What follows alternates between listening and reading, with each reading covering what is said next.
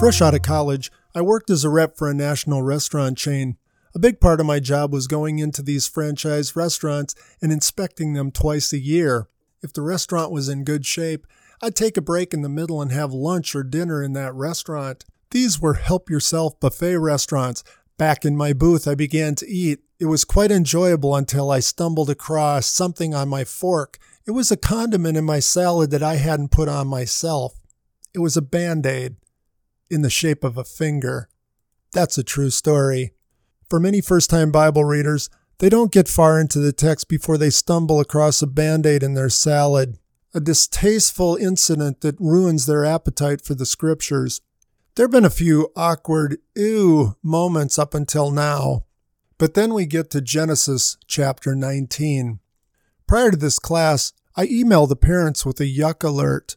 That's what it says in the email subject line. I let them know what's coming and promise them I'll try handle it as delicately as I can. To all you listening, this is your yuck alert. I encourage you to hang in there. I'll try explain the story as delicately as I can and perhaps provide some perspective. And perhaps provide enough perspective that you'll be willing to continue your Old Testament meal. First the story, then some guidance. In our last episode, Abraham visits with three visitors about the coming destruction of Sodom and Gomorrah. The text tells us they were evil through and through, rotten to the core. Two of these men head to Sodom. They intend to sleep in the city square overnight. Lot, Abraham's nephew, sees them in the square and urges them to come to his house. At first they decline, but Lot insists. That night, while they're inside the house, all the men of the city, both young and old, surrounded the house.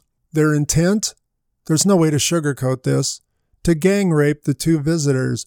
Lot steps outside and begs them to reconsider. Lot becomes desperate. He offers the mob his two unmarried daughters who are in the house. The mob becomes more frenzied to follow through with their initial plans. The two angels pull Lot back inside, shut the door, and bring blindness on the attackers. In the verses that follow, for the hours that follow, the angels help Lot gather up all who will listen to get out of town before it's destroyed. The only ones they can get to comply are Lot, his two daughters, and Lot's wife, and even then they have to drag them out. The text tells us when they are out of the city limits sufficiently, God brings massive destruction on Sodom and Gomorrah. It uses the metaphor of fire raining down from heaven. God could have brought that in many ways meteorites exploding, the oil fields around it exploding, or even just splitting atoms over Sodom and Gomorrah, Hiroshima and Nagasaki style. The destruction was intense, immediate, and complete. Hearing the explosions, the text tells us Lot's wife turned around and gazed back perhaps looking at her heart still back in Sodom. The text tells us she was turned into a pillar of salt, or at least to look like a pillar of salt. Lot and his two daughters are escorted to a little town outside the fallout zone. Chapter 19 ends with a description of Lot and his two daughters living after the destruction of Sodom and Gomorrah. The daughters' husbands have been caught up in the destruction. They start having a conversation about husbands, and more so, babies. How will they continue their line? They come up with a plan. It's to have their dad, Lot, father their children. And so they execute a plan to get their father drunk enough to not know what he's doing, but sober enough to do it. They do this over two consecutive nights. With 100% effectiveness, both daughters become pregnant. Nine months later, they give birth to two boys, cousins, one named Moab, one named Ammon. Remember those two names Moab, Ammon. Moab will grow up and have a family line, the Moabites. Ammon will grow up and have a family line, the Ammonites. Both will be thorns in the side of Abraham's offspring.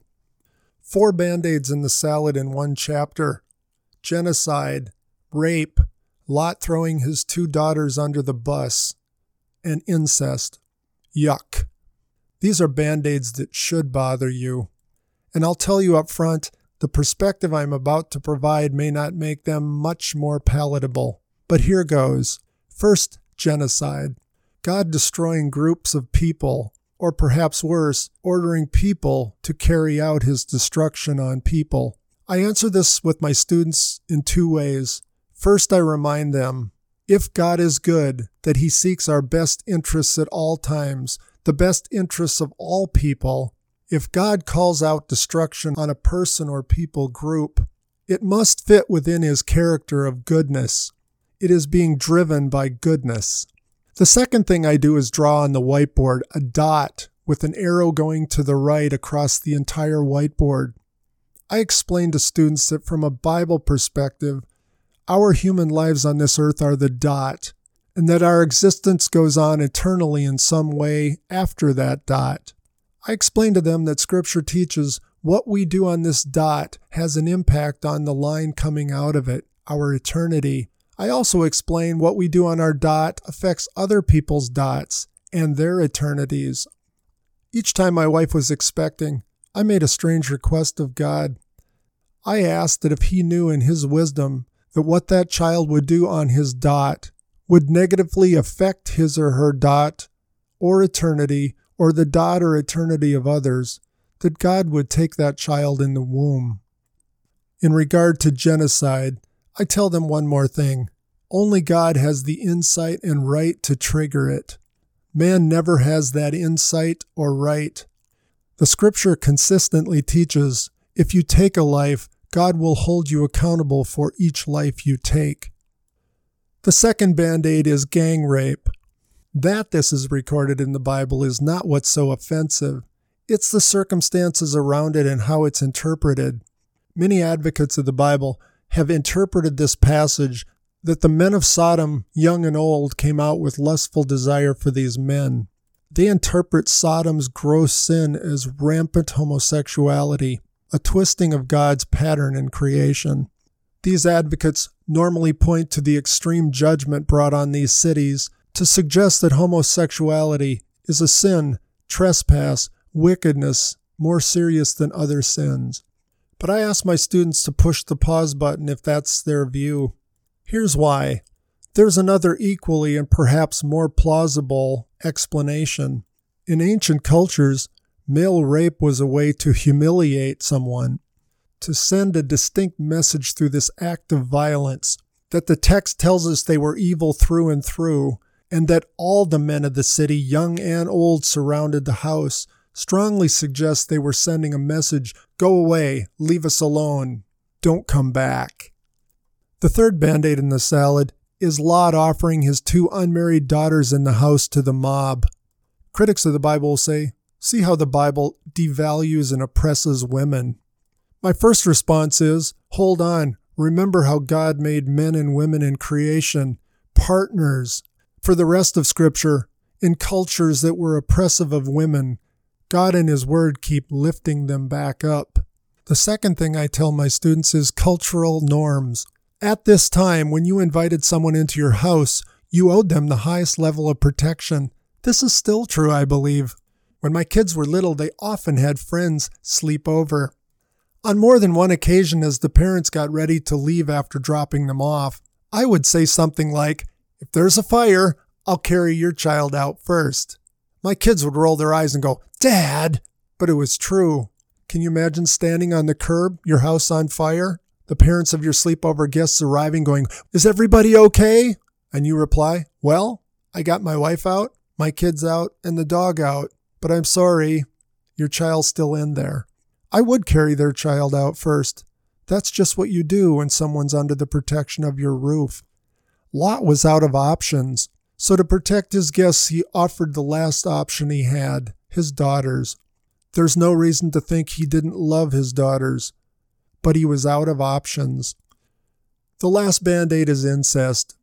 I instruct my students to report any close relative who crosses lines in this area. It's never right. The Bible in no way is condoning or promoting this. It's explaining what happened.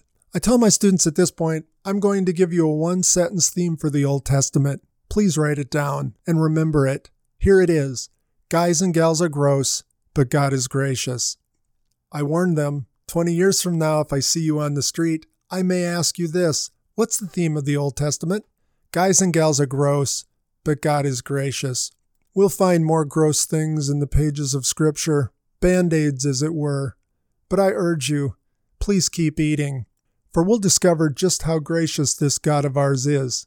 In fact, we'll discover that vividly in the next episode.